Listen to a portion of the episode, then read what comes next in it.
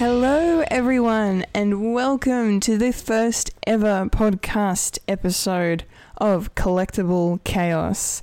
I'm a Kendall Richardson. Thank you so much for joining me for this new adventure, uh, taking my top 10 lists into a uh, audio only kind of form, a um, bit of an expanded version of the usual video format that we've been doing the past couple of years. I've just kind of decided to change things up and try new things and see how, you know, a bit of the non-scripted rambling side of my my work uh, kind of collide with collectible chaos a bit more and and hopefully bear some wonderful fruit for you guys that have been uh, watching Collectible Chaos and listening to maybe me on Fred the Alien um, Productions podcasts, such as a podcast called Fred and the Monthly at Winifred's. And if you've been watching my non-scripted rambling series, there's also that. So there's lots of me to go around, and this is a good way of kind of I don't know, I guess bringing bring a bit more of you know my insight into everything I talk about when I talk about my top 10 you know every collectible chaos video that I do. I you know every time I sit down and I write a script for that I kind of you know sometimes I find myself writing a bit too much. Uh, and that was you know that was something obvious earlier early on because I've just got so much to say. I have so much, you know, in case it's not obvious, I have so much love for so much of the the movies. Well, just everything in general, everything, movie, TV, actors, uh, singers, you know, everybody um, that I celebrate uh, as part of the Collectible Chaos series. I just have so much to say, uh, more than what I want to express in uh, just a five to ten minute window of a video. And yeah, I, I think, yeah, this is going to be a lot of fun. It's just going to be me talking. I mean, maybe down the track there'll be, you know, who knows, there'll be guest hosts. Maybe we'll see what happens. But for now, it's just going to be me and, and my voice. So if you, you're on board with that, then uh, let's get to it. So uh, 2019 was incredible year for film. Very, very, very happy looking back. My list of everything. I wrote down a massive list of every single, probably every single film. I may have forgotten a few um, because it was such a big year and I went to the movies a lot. I wrote down a massive list that was probably 30 or 40 films. Just or maybe I'm exaggerating, but it just it was long. And so narrowing it down to just 10 that I wanted to talk about um, on this episode and in the video version of the episode was very tricky, especially ordering them. That was the tricky part. I mean, I knew going in to recording this and to making, actually writing out the list, what my top three were. That was easy, but figuring out everything else and then figuring out my honorable mentions was very tricky because, you know, I would remember certain films that I was like, oh crap, I need to mention that because that was really good um, during the year.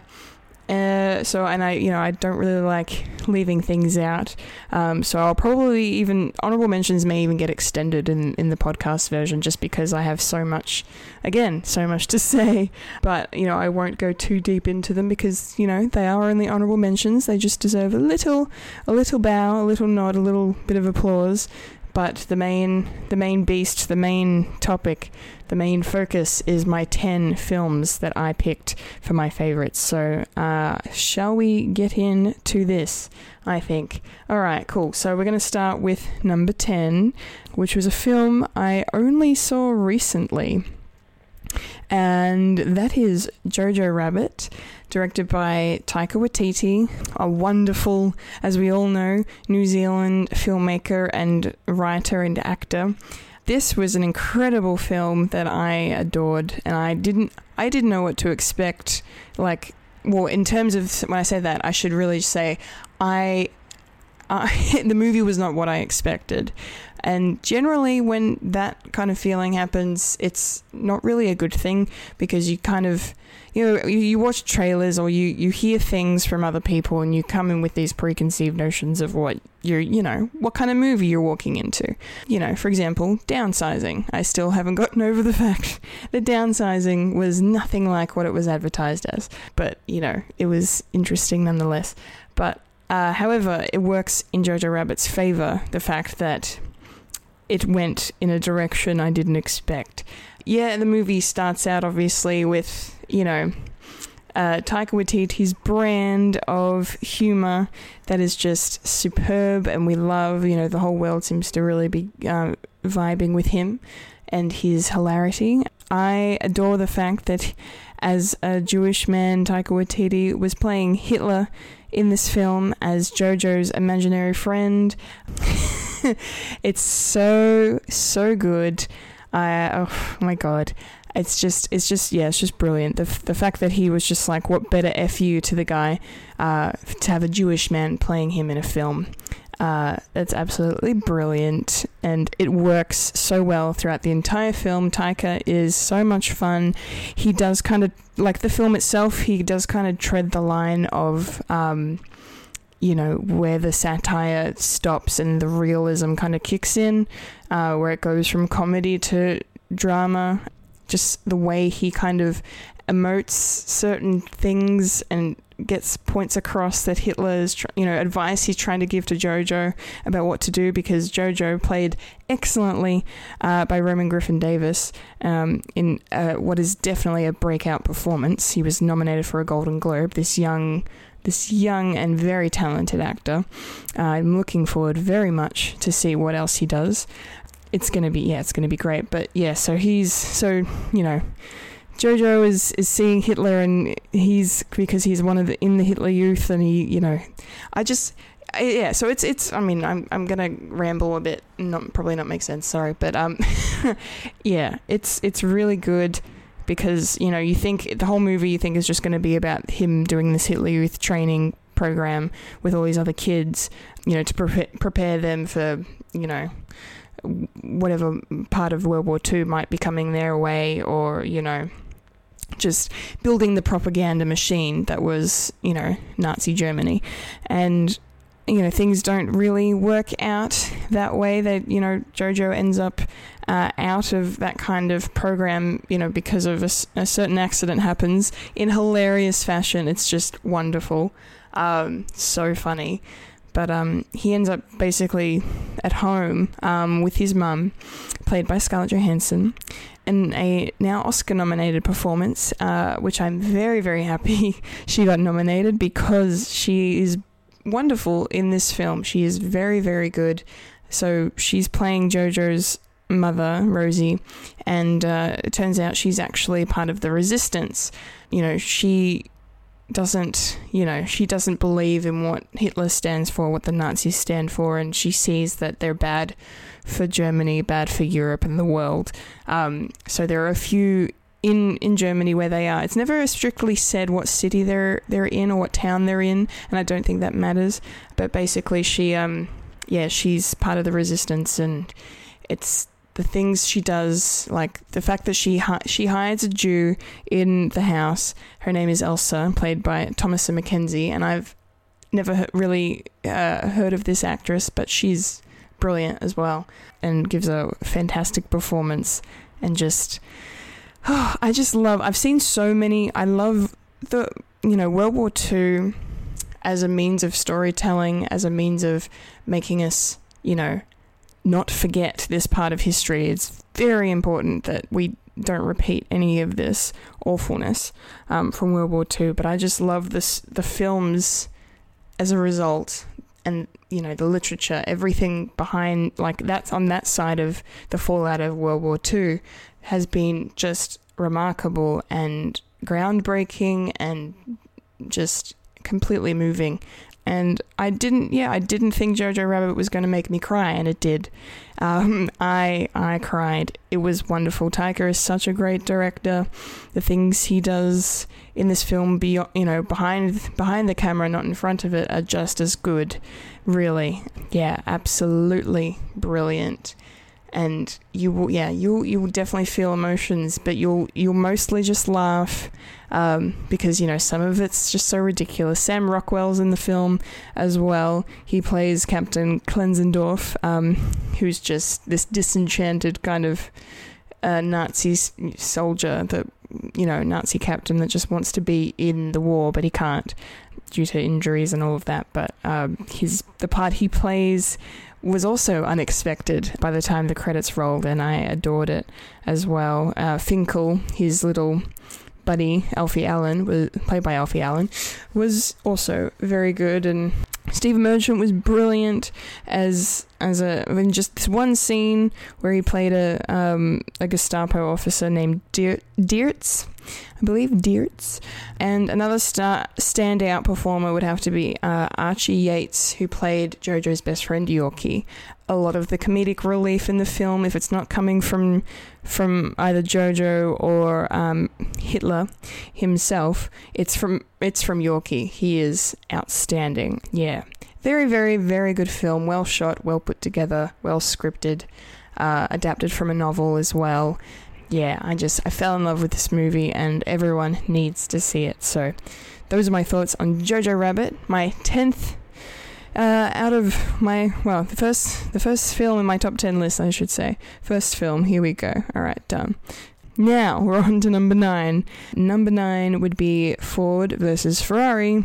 This is based on a true story, and I'd never really I'd never heard about this ever.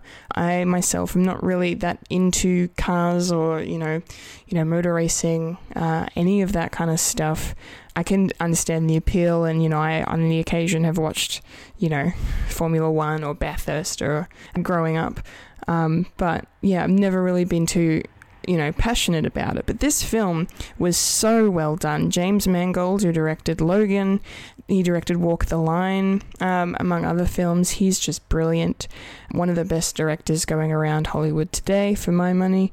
Matt Damon plays Carroll Shelby, and he is so he's a basically retired race car driver, and he ends up being in kind of well enlisted, I suppose, by by Ford, who are kind of on the verge of collapse in the '60s, and you know they they ask Shelby, you know, how are we supposed to keep the Ford brand alive, keep this in business?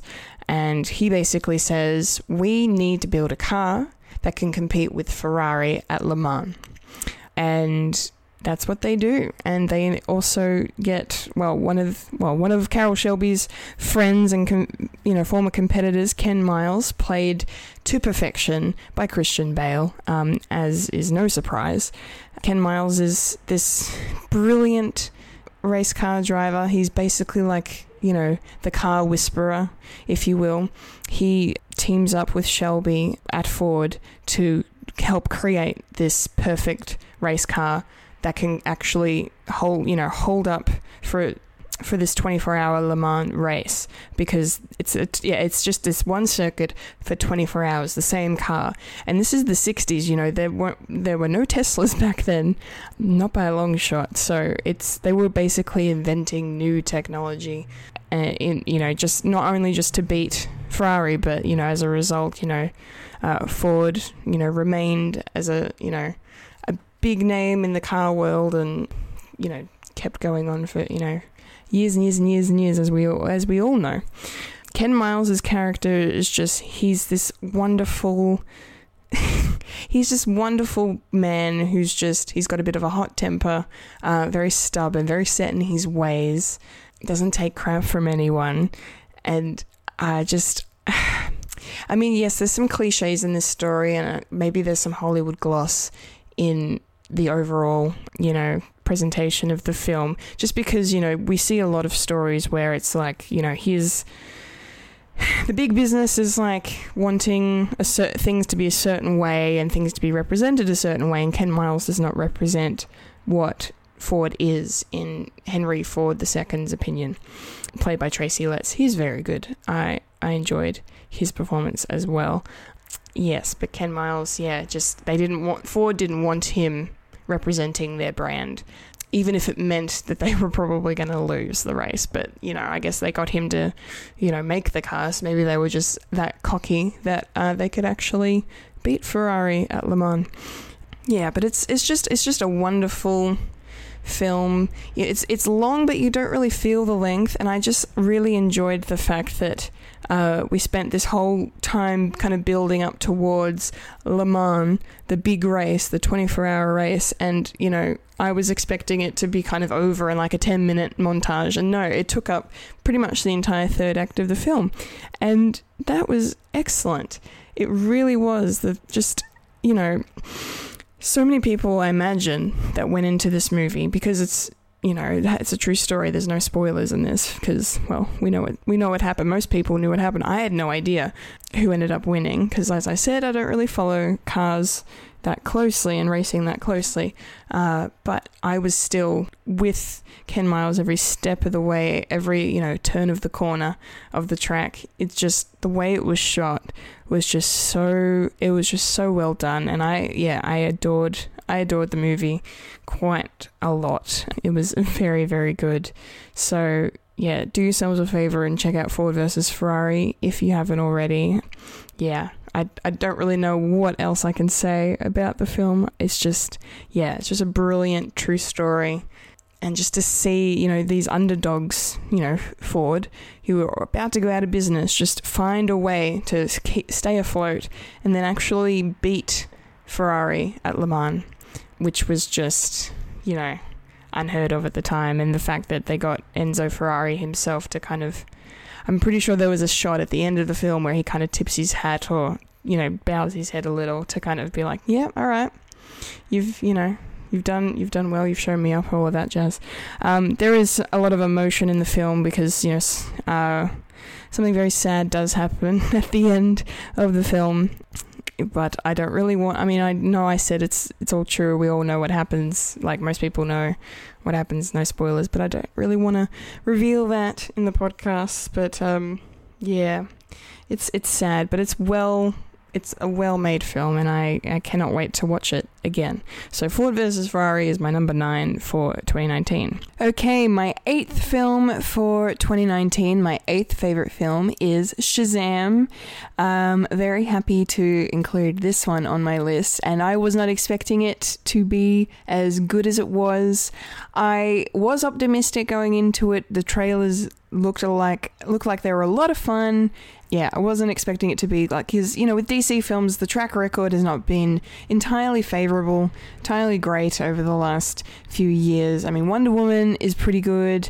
It does have flaws though. Uh, it's not a perfect film, but I do I do enjoy it. It is good. And Aquaman as well is also a very good film, better than I thought it was going to be too but just kind of not up to snuff for where, you know, DCEU, like the quality of their films should be, in my opinion. And Shazam, I think, is the closest one out of the extended universe on the big screen that has kind of reached that mark of this is where we need to be. This is the kind of film uh, that our fans deserve, really that's kind of how I feel about it.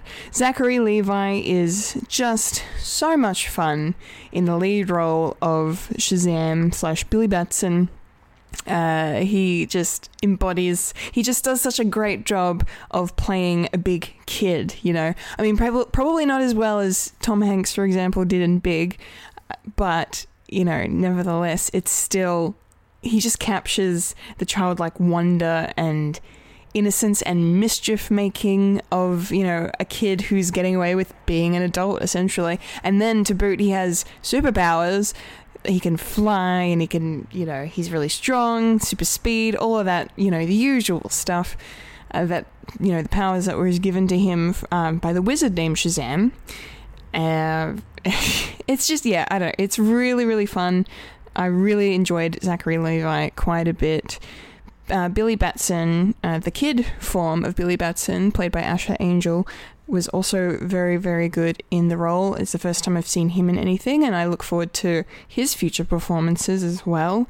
The story of Billy is a very, it's a very sad one because while Shazam is such a, a fun and a really good family film that everyone should enjoy, it does contain some dark elements. Billy Batson um, is a foster kid. His mother you know, he thinks his mother like lost him. They were at a carnival and they got separated and you know, he Billy grew up, you know, the last few years in foster care believing that okay, I've got to get back to my mum. I've got to get back to my mum. And he finds out at that kind of turning point into the third act of the film that she abandoned him. She left him on purpose. And your heart just breaks for Billy as he as he goes through this as he realizes this. And yeah, Asher Angel gives a very moving performance in these dramatic moments. I really, really also enjoyed Jack Dylan Grazer as Freddie Freeman. Holy cow, this kid is just so good and he's so funny. His comedic timing is exceptional. Uh, if you'd seen him in anything else, you would have seen him in It Chapter 1 and Chapter 2. He was Eddie Kaspbrak in that, and just, yeah, the humor on this kid is just, yeah, I, I adore, absolutely adore. So I'm really looking forward to seeing him pop up in more films over the years, as long as he get he keeps doing comedy. Because I just, he's hysterical. Freddie Freeman, to me, is the standout of this film. Like he has all the best lines. He's such a good friend, uh, such a good foster brother to Billy, and their relationship, their friendship that blossoms throughout the film is just wonderful to watch. Absolutely lovely and charming. And you know, even when they're fighting, mostly they get along. But you know, those scenes where there's a bit of tension, it's still you know the the they pull it off really well. And then especially with Jack and Zachary, or Jack and Zach, I should say, Jack and Zach you know, their their chemistry, the way they bounce off each other with their delivery of their lines, I, I really, really enjoy. They make a great duo. Uh, yeah, it's so much fun. Mark Strong plays the villain in this film. He's Dr. Sivana, and I oh, I love Mark Strong. I mean, he can't really do anything wrong. He does kind of chew the scenery in this film quite a bit, but it's totally fine because it's a family superhero film and that's what the villains do. They chew the scenery. One of my favorite moments in this film, probably is my favorite moment in the whole film because when I saw it in the cinema, I was dying of laughter. There's a scene in the final act where uh, Shazam and Dr. Sivana are fighting each other. They're in the middle of the sky, and it's, you know, one of these epic moments of like, you know, the battle's kind of just paused for a second and they're collecting themselves, and then Sivana starts monologuing. And, you know, he's giving this epic kind of speech about how I'm going to defeat you, I'm going to crush you, I'm going to kill your friends, I'm going to kill your family. Like he's doing this, you know, cliched, typical uh, villainous monologue.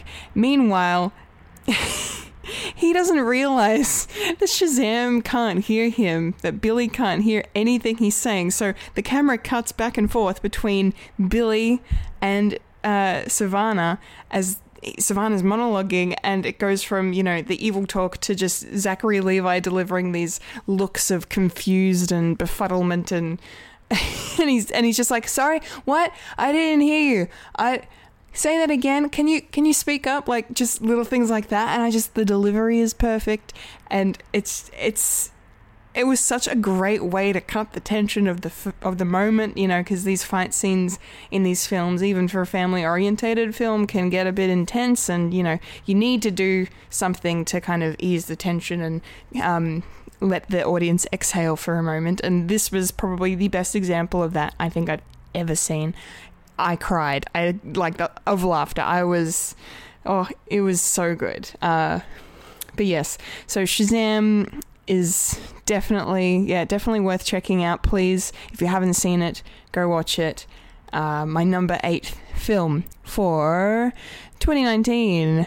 And speaking of Shazam, or should I say Captain Marvel, considering Captain Marvel was Shazam's original name, my next film on my list, my number seven pick for 2019 is Captain Marvel. Holy cow, finally, Marvel Studios, the MCU, has given us a superhero film led by a woman, the first one in the MCU, and it did not disappoint for me at all. I was very, very pleased with the outcome of this movie.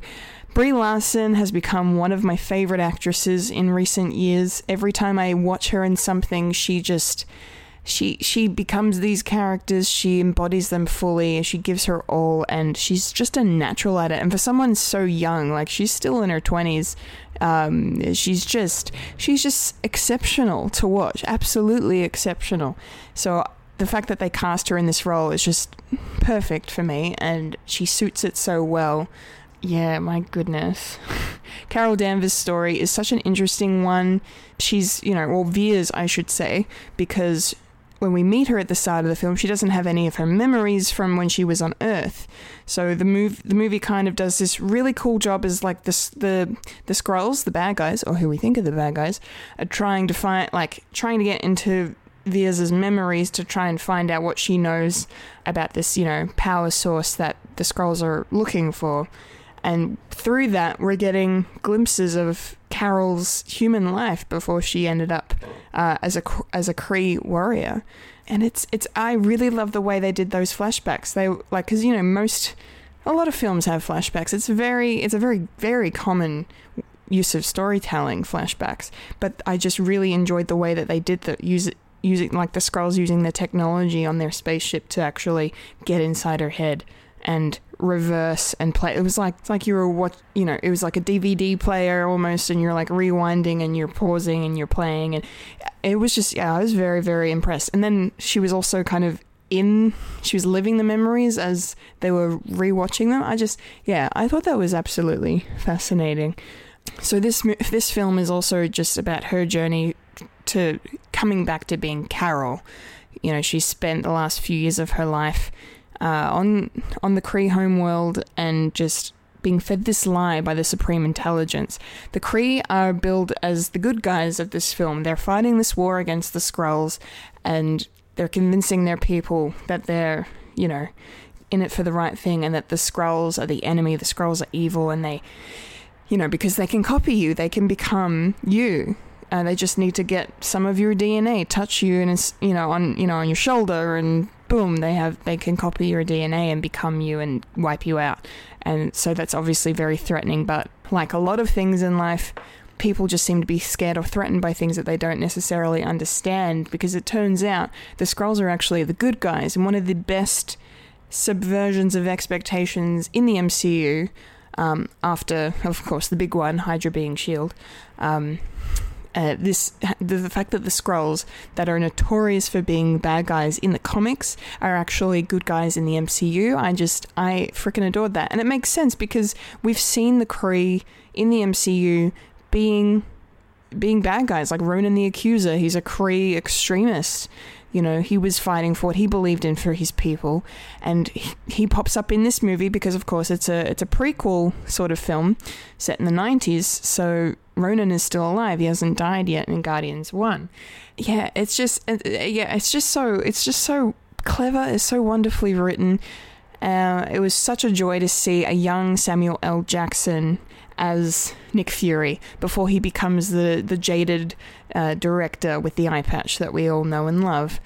He was just this kind of almost fresh fresh faced agent uh, of Shield. Hadn't really seen much field time yet. Hadn't really been exposed to anything otherworldly, and and Carol is his first exposure to that, to aliens, to to life other than on this earth, and they nailed the de aging technology. He literally looks like exactly the same that he did in Jurassic Park in 1993. Just perfect. And this film is set in 1995, so it's it's so impressive. You don't notice. This is the best. When I talk about de aging to anybody, I always refer to this because this is the most seamless de aging technology that's been done. However, they I think they spent all the money on making Samuel L. Jackson look good and not as much on Phil Coulson. Clark Gregg is in this as well. He's also a young agent and um, he he gets de-aged, but it's there's a couple of scenes where it's a little not uncanny valley, but just a little noticeable. But it's still very impressive. Like he still looks young. I mean, he's got more hair and yeah, I just yeah. And it was really nice to see him in the MCU because this is the first time, you know, for those who don't watch Agents of Shield, and if you don't, you're silly because it's an incredible show.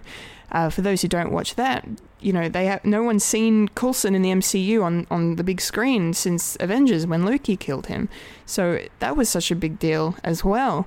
There is so much to love about this film as well. The music is perfect, featuring artists like Garbage, like Hole, Nirvana, like so many cool 90s you know rock rock bands and it's just it fits the aesthetic it fits everything my favorite thing in the film, though, of course, I'd have to say is Goose the cat because Goose is just everything. oh my god.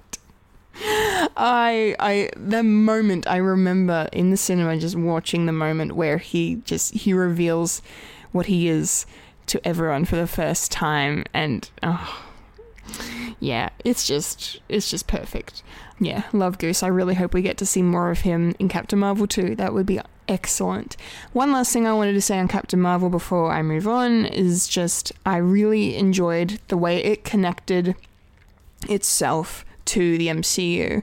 So not like not just for the Kree and the Skrull kind of stuff, but I'm mainly talking about this is how you really kind of do a backdoor sequel, backdoor prequel, like putting inserting her into the already existing timeline. At the end of the film, we find out that her call sign, Carol Danvers' call sign, is Avenger. Nick Fury creates the Avengers Initiative and names it after Carol Danvers because she was the first one. Because um, he was trying to think of a good name for, you know, preparing for the, the day when obviously more aliens are going to show up and we need heroes. We need people to help. It started with Carol Danvers and her being Avenger and then the Avengers Initiative. It's just, yeah, it's poetic, it's beautiful, it's I love it so much. So there it is, everybody. That is my seventh film on my list of my favorite films for 2019. My number seven, Captain Marvel. Okay, so moving on to my sixth film. My number six in my top 10 of 2019 is the epic Star Wars Episode 9 The Rise of Skywalker. I have now seen this film three times since it came out at the end of 2019, and I just gotta say, it's such a great ending to this Skywalker saga, to this epic story that began in 1977. Like, it's just for me it's it's a very it's a very well made full circle of the the Skywalker story. You know, yes, it's definitely has some flaws. If you want to, I'm not going to get into the nitty gritties of, you know, things that don't work for Rise of Skywalker because for the most part, for me, they do work, and I and I love I love what they did, and I love the story they told, and th- what they had to work with, the way they made it work in terms of, you know, J.J. Abrams coming back, in terms of Carrie Fisher no longer being with us. They made everything work for them to a mostly, in pretty much entirely cohesive film that flows well. And yes, it's fast at the start, but I don't really mind because it's just, you're just there and you're enjoying it you know, I I just I absolutely adore it. The fact that they bring back Emperor Palpatine, and it turns out he was behind everything all along, which is just it just makes so much sense because Palpatine was the Phantom Menace he was the the master pulling the strings, the puppet master pulling the strings of the prequel trilogy, the the the original trilogy, and the sequel trilogy. He is the big big bad. He is the Thanos of the Star Wars universe, which is appropriate considering we literally had an Avengers Endgame reference uh, right at the end of Rise of Skywalker. Um, but for, I won't say what it is, but for those who have seen both movies, we'll probably be able to guess what I'm talking about. Daisy Ridley as Rey is just just beautiful. She's such a talented actress, and Rey is such an incredible character. And I, you know, had my doubts about her being a Mary Sue because of, you know, we didn't know where she came from. But in this film, you find out exactly her origin and why she's as powerful as she is, and why she is she's as, you know, uh, why she's a natural with the Force, the way she is. So, yeah, I really loved what they did. The choices they made with Rey, who they made her be, yeah, is just fan fantastic and makes so much sense. And it also helps to really drive home, pun intended, um, uh, the connection between um, Adam Driver's uh, Kylo Ren slash Ben Solo. And, you know, it just, it just, yeah, it's, it's beautiful. It's, it's poetic. It's, it's, I couldn't have written it, no one could have written it better for my money. I just think it's, it just makes sense. It really just makes sense, and I I adore it so much.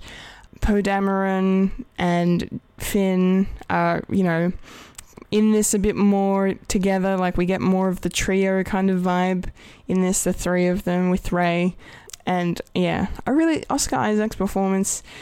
He's just excellent, an excellent Poe. He is just everything that embodies the traditional kind of classic hero, and I I just love the way he delivers his lines. The just and how funny he is. He gets to be funny in this film, and so does C3PO. Anthony Daniels. This is his last appearance as C3PO, most likely.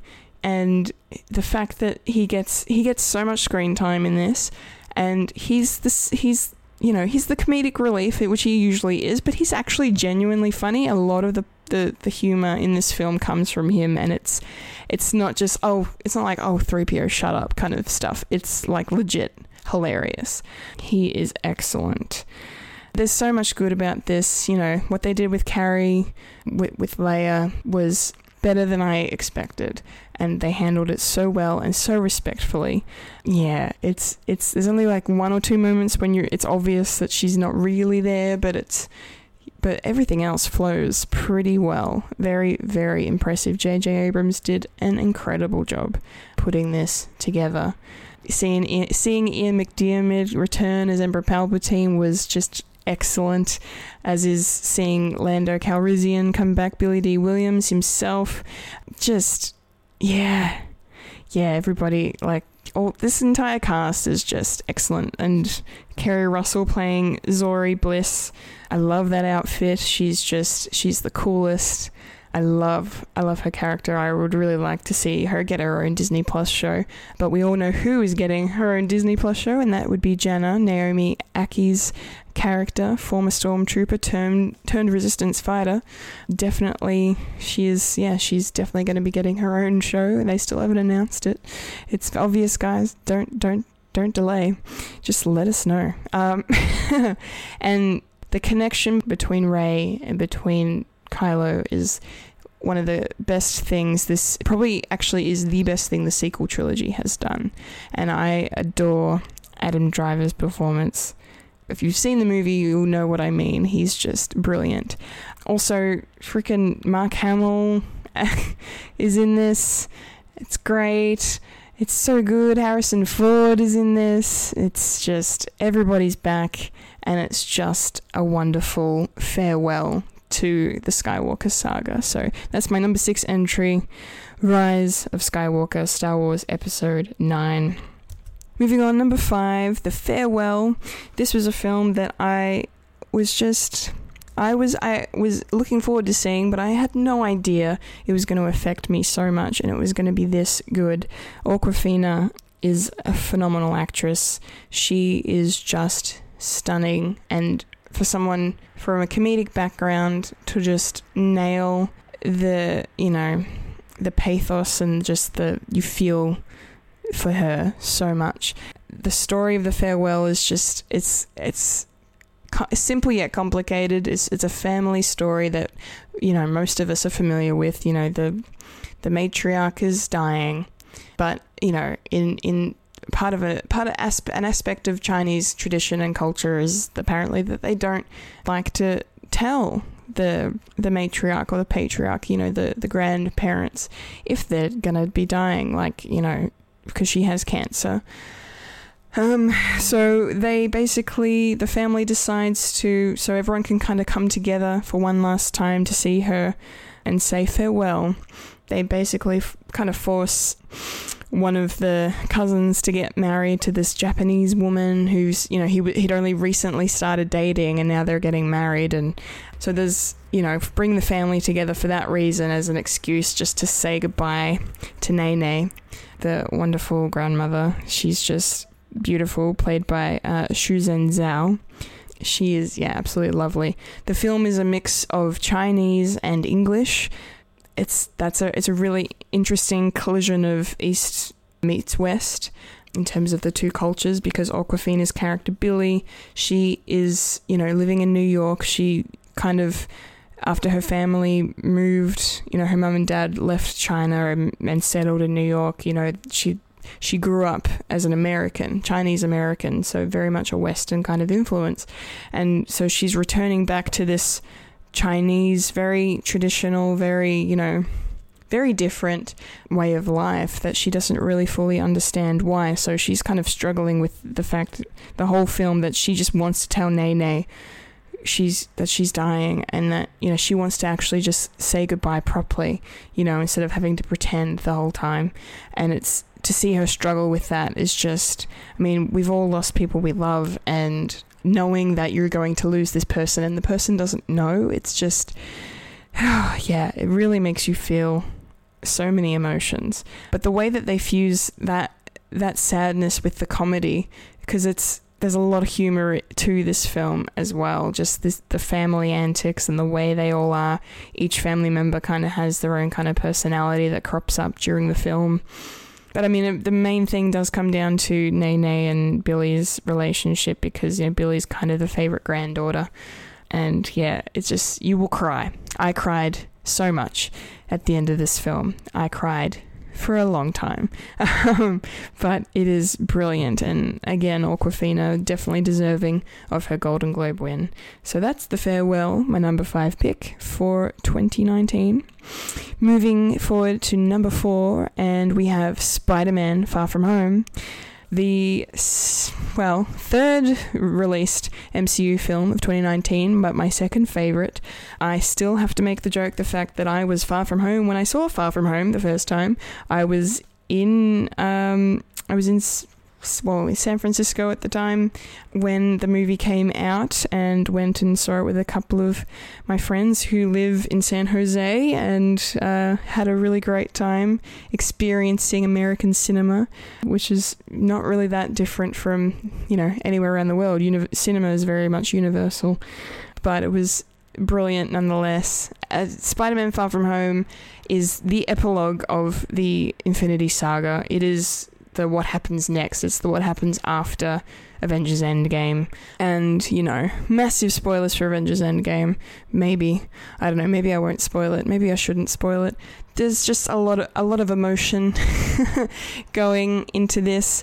Yeah. So certain events of certain things that happened in Avengers Endgame directly affect these events in Far From Home. Uh, and I, I am just going to spoil it. I can't talk about Far From Home and not spoil it.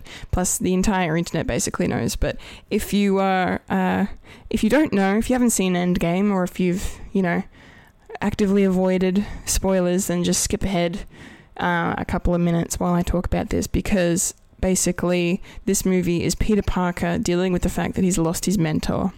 Tony Stark dies at the end of Avengers Endgame, and it is very, very, very, very, very, very, very, very, very, very sad. and so this is an epilogue that deals with what life is like without Tony Stark, especially because of the relationship Tony and Peter had in the MCU. He's lost his surrogate father, essentially.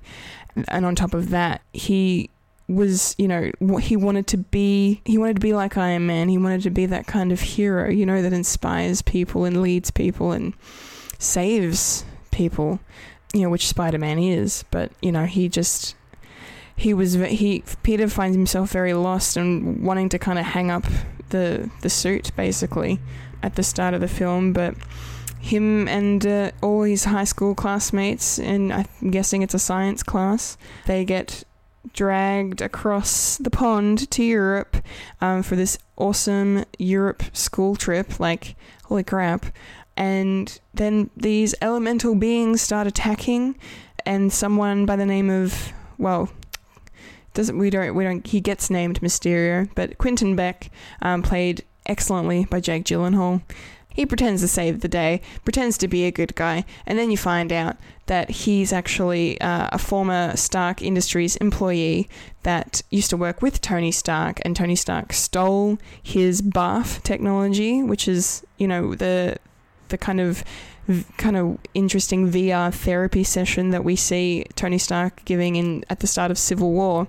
So Quentin Beck gets kind of inserted into Civil War in, uh, in a way just to kind of make the backstory kind of connect and it and it does and it makes sense that he's a dist- he's a disgruntled Stark employee and he just wants to bring Tony Stark down, especially now that he's dead, and yeah, and just kind of find some glory for himself. And it's it's so wonderful that he he uses his technology to create these make everyone think that they're seeing these beings and he can make himself the hero and he convinces everyone for most of the film and then you know Peter finds out and and then yeah and meanwhile Nick Fury is trying to convince Peter to join Shield um, as an Avenger to help stop these elementals before they realize what's actually going on.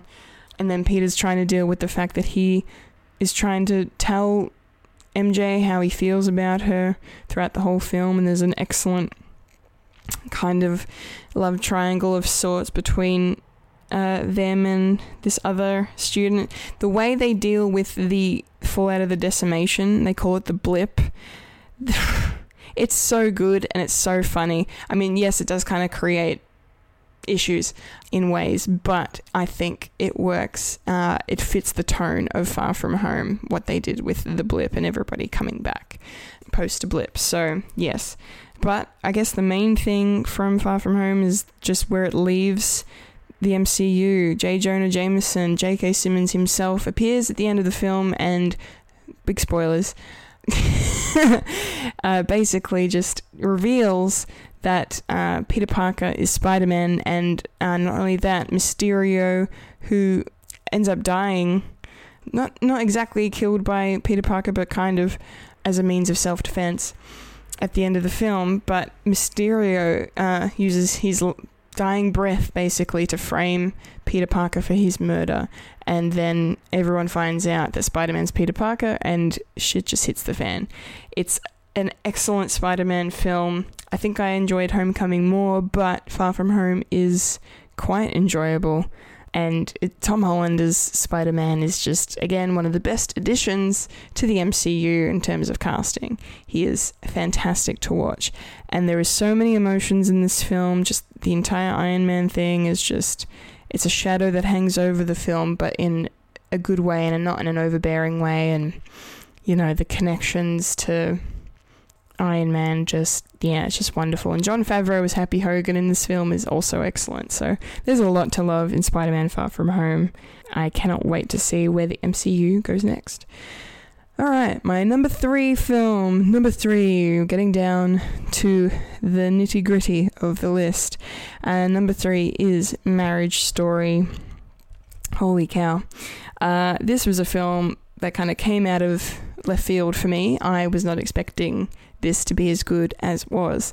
Um, I knew people were raving about it online, and there were some mixed opinions, but mostly positive, like incredibly positive ones, uh, especially because it received so many Golden Globe nominations and has now subsequently received, I think, six six Oscar nominations, which is very impressive. But Marriage Story just blew me away from start to finish. From the opening scene, I was hooked to this film. oh my god. Yeah, I, I'm still kind of, you know, in its warm glow, basically. But I, I don't care. I really, I really love it. It's honestly, yeah, the, the third best film I've seen, my third favorite film of 2019. So basically, Charlie, uh, played by Adam Driver, he's kind of this. He's the he's a direct he's a theater director. He runs his own theater company and he's married to this actress named Nicole, played by Scarlett Johansson, and she was kind of this up and coming star in Hollywood and film. You know, she made uh, a, a, few big films, and then kind of after she met Charlie, she ended up leaving Los Angeles uh, and moving to, moving to New York with him. Um, getting together and doing theatre together, and then being married for so many years. They have a son named Henry, who is played by Azhy Robertson, and he's really, really wonderful as well. However, they are divorcing. We find them in their story where things are falling apart, and it's so.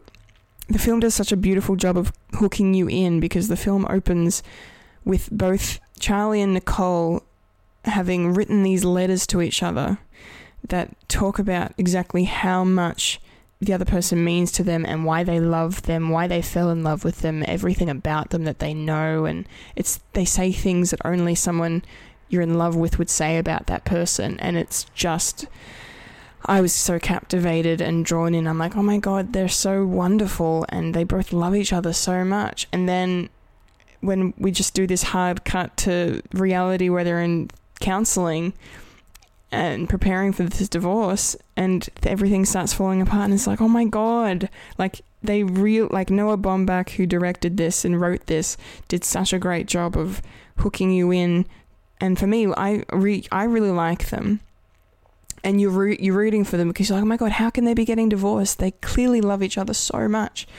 But then over the course of the film, you find out why they can't be together and why they're bad for each other. And but it's just done so well. The performances are just astonishing. Both Adam Driver and Scarlett Johansson have been nominated for Best Actor and Best Actress, respectively, for their roles here as Charlie and Nicole, and they deserve those nominations so much.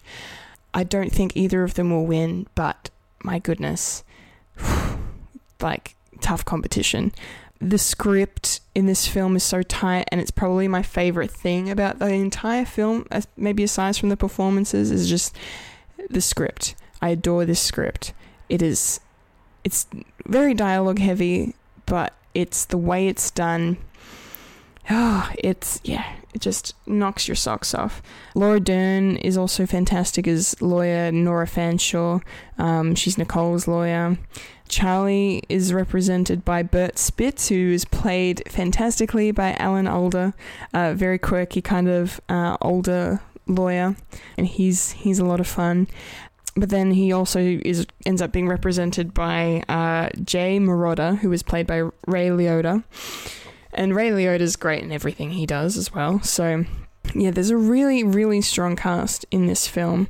Um, and I just, I love it so much. And I cried so much. There is a scene where Adam Driver's character sings this epic Broadway song in a bar. There's like a bar in Broadway in New York where, you know, all the theatre people go and you can get up and sing any song or whatever and he gets up and he sings and you just I was tears were rolling down my face just watching his performance, watching him sing this song that was relating to what he was going through in terms of his marriage being over, his divorce being over. But my heart breaks for both of these characters. I didn't want them to suffer, and both of them suffer in this film, and it's very hard to watch, but it's just so mesmerizing and wonderful. Oh my goodness. Um, yeah, one of the best films I've seen I've seen in a long time, and I just Oh, I love it so much. I really do. Marriage Story, my number three film for 2019. Okay, number two. Number two. Well, uh, this is the film I knew it was my number two as soon as I walked out of seeing it, and that is Joker. the best DC film since The Dark Knight, um, coincidentally, also featuring the Joker. And Joaquin Phoenix is just next level in this as Arthur Fleck. this is a we, this is an origin story for a supervillain that we've never seen before. And you know, the Joker is someone who doesn't have an origin, you know. He says he prefers his origin story to be multiple choice, you know. He doesn't no one ever knows who he is. He's an enigma. It, he's just mysterious and that's just the way he works, but they give Joker a backstory that works for him and works for the world. The, the this version of Gotham that they're bringing, which is dark and gritty, and you know Joker is represents anti-establishment.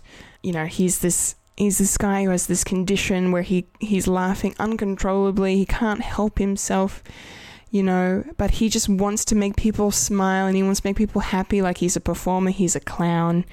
He wants to be a stand up comedian. You know, he tries everything. He just wants to make people happy. That's all he wants to do. But people, society, and people just turn on him one after the other and keep telling him he can't do that. Keep telling him he's because he's weird, because he's different, he's other than they are, he doesn't fit, and therefore cannot have success, cannot be what he wants to be. The society is stopping Arthur Fleck from achieving his dreams and because he is he he's had the upbringing he's had, his mother is just out of her gourd, and he's on medication, but he's you know the system fails him because you know the government cuts funding so therefore he he ends up not getting the proper treatment he needs for his mental condition So it's such a fascinating study on mental health as well. That's just, it's a descent into madness. And the way Todd Phillips, a man who directs comedies, like again, I've been saying it a lot recently, is the, these these artists that do comedy, they just nail the horror, they nail the drama like no one else. And I'm I'm so impressed. But the way Todd Phillips blends the reality of what's actually happening and then Arthur's fantasy is seamless and effortless and when the film's done you you just find yourself wondering did any of this actually happen like I compared it to American Psycho in the fact that at the end of, a, of that film Patrick Bateman is confessing to all these crimes to his lawyer, and his lawyer is basically saying, "All right, yeah, sure, sure, Patrick, you're you're crazy. I don't know what you're talking about. None of this has happened. This guy's fine. No, this person is not dead. Blah blah blah." And there are scenes like that in in Joker where you're just there's a beautiful twist with Zazie Beetz' character, who's one of his neighbors in his apartment block, that I didn't see coming, and it was just so perfect. Uh, everything about Joker is wonderfully and perfectly executed. It is for me a flawless film. It is exceptional and is one of the greatest films inspired by uh, comic books ever made, hands down absolutely outstanding. And Joaquin is going to win that Oscar. I'm calling it now. It was the first thing I said when I walked out of the cinema, apart from the fact that it was going to be my number two film for 2019, was uh, just give him the award now because that is one of the greatest performances of recent memory. And the fact that it's completely different to Heath Ledger's Joker and the fact that both of them were so brilliant in their respective versions of that character uh, yeah, just the quality is just beyond anything we could have dreamt. I did not expect Joker to be as good as it was, and I'm so happy it was that good. My goodness. Okay, so that's my number two. I'm going to move into honorable mentions now, uh, starting with Always Be My Maybe. And I'm just going to say, can Keanu slow mo walk into my life, please? oh, that movie was so much fun. One of my favorite rom coms I've seen in forever. And uh, I've seen it more than once and I loved it. Ali Wong and Randall Park are incredible and beautiful and funny. And I hope they make more movies together. Uh, second honorable mention is The Dead Don't Die. Hey, Jim Jarmusch, give Zelda Winston the alien her own movie. Like now. because that shit was straight up crazy. And just made no sense. This is a zombie movie like I've never seen before, and I loved it so much. It's so funny, it's so weird, it's so Jim Jarmusch, and it's a film that must be experienced to be believed. And I, I just, oh, it's just excellent. The dead don't die. My third honorable mention is Midsommar, one of the best horror films of 2019 easily my favorite. I bet this was Sweden's revenge for all the Swedish chef jokes over the last 40 years. because, man, oh, this is crazy. This movie is crazy. This movie is on something. Ari Aster is on something. the you know he directed Hereditary, he wrote Hereditary, and that was bonkers. And you get Midsommar, and it's even more bonkers. And just oh, takes your breath away, but it's a beautiful horror. It's a beautiful horror film, that's for sure. Uh, my fourth honorable mention is Parasite. Simply mind blowing. Enough said. Oh my goodness, this is this is swept award season, unsurprisingly. But this story of um, the lower class Kim family finding ways to infiltrate this upper class Park family in Korea is just again, not what I expected at all.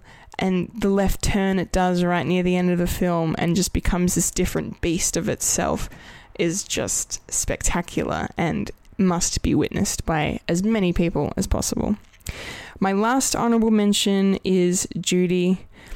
Oh man, what Rami Malek did with Freddie Mercury, Renee Zellweger does with Judy Garland, and that is not an understatement, overstatement at all. It's is what it is. She is beautiful and perfection in this, as the late and legendary Judy Garland. Oh my god. If you're to watch that movie, watch it for her performance alone because she's just, yeah. Whew, she's just spellbinding. Absolutely spellbinding. Okay, so that means it's now time for my number one film of 2019, and that is Avengers Endgame. Because as if it was going to be anything else, oh my god, this was the pinnacle, the the end, the climax, the the big epic conclusion to the Infinity Saga, to 11 years of storytelling from Marvel Studios and Kevin Feige, my lord and savior. Oh my god. Yeah. Yep, the perfect follow up to Avengers Infinity War, which was again brilliant. Um, my favorite film of 2018 as well. Um, but Avengers Endgame is just the fact that they found a way to complete this story that worked, but also, you know, it also they found a way to um, to simultaneously call back to every kind of great moment over the last 11 years of movies. And the fact that they made them work together is just, yeah, it's just perfection. It really, really is. I'm saying perfection a lot. Perfection, a lot of people don't think it exists, but for me, it just kind of does. Like, when it doesn't get any better than this, I think that's perfect. What an excellent farewell to Tony Stark, to Natasha Romanoff, to Steve Rogers, giving these three Avengers some poetic and fantastic moments and ways to say goodbye was just excellent. Uh, beyond, I didn't think it was. I didn't think you know. I had a feeling we were gonna you know see one or two of them go, but to see three of them go and you know there are so many tears, but there's also so much joy and there's so much just so many emotions involved in these characters, especially you know especially with Tony Stark. Robert Downey Jr. is just beyond. Oh, everything he get he gives everything to Tony Stark. He puts his all into this character and it's just remarkable. He is the foundation of this universe and it's going to be so so strange going forward without him, but what a legacy he leaves behind and seeing him he get you know we get a time jump and we get to see him be happy. He's married to Pepper. He's got a daughter named Morgan who is just wonderful and we love her 3000. Oh, it's just excellent. Steve Rogers gets, you know, so many great moments in this film. My favorite moment of the entire film is seeing Captain America wield Mjolnir. Whew, it's so, so wonderful and fantastic. Just a moment I didn't expect, didn't didn't know. A callback to Age of Ultron from just one tiny scene, you know, fun one of the, my favorite scenes in in Age of Ultron where they're all trying to lift Mjolnir and and Cap almost lifts it up and and Thor is concerned. but then in this movie, as soon as he sees Cap um, with shield and hammer in tow, he's just like, "I knew it," and so did we all. And it was such a great payoff. Absolutely, just like on your left, referencing Winter Soldier was such a great payoff and having everybody come through the portals just when we think all hope is lost, and all the characters that were killed in the previous film come back to life and come back. They are the cavalry. The, they are the Avengers assembled, and to hear Steve Rogers say Avengers assemble and then the charge, one of the most incredible moments of cinema, of blockbuster cinema, of superhero films ever. Period. That's it that is it. And the music swelling, Alan Silvestri's score is just oh, superb on another level. They're just the way everything works in Avengers Endgame, and it works so well. The drama, the humor, everything, the callbacks, the time, all the time travel.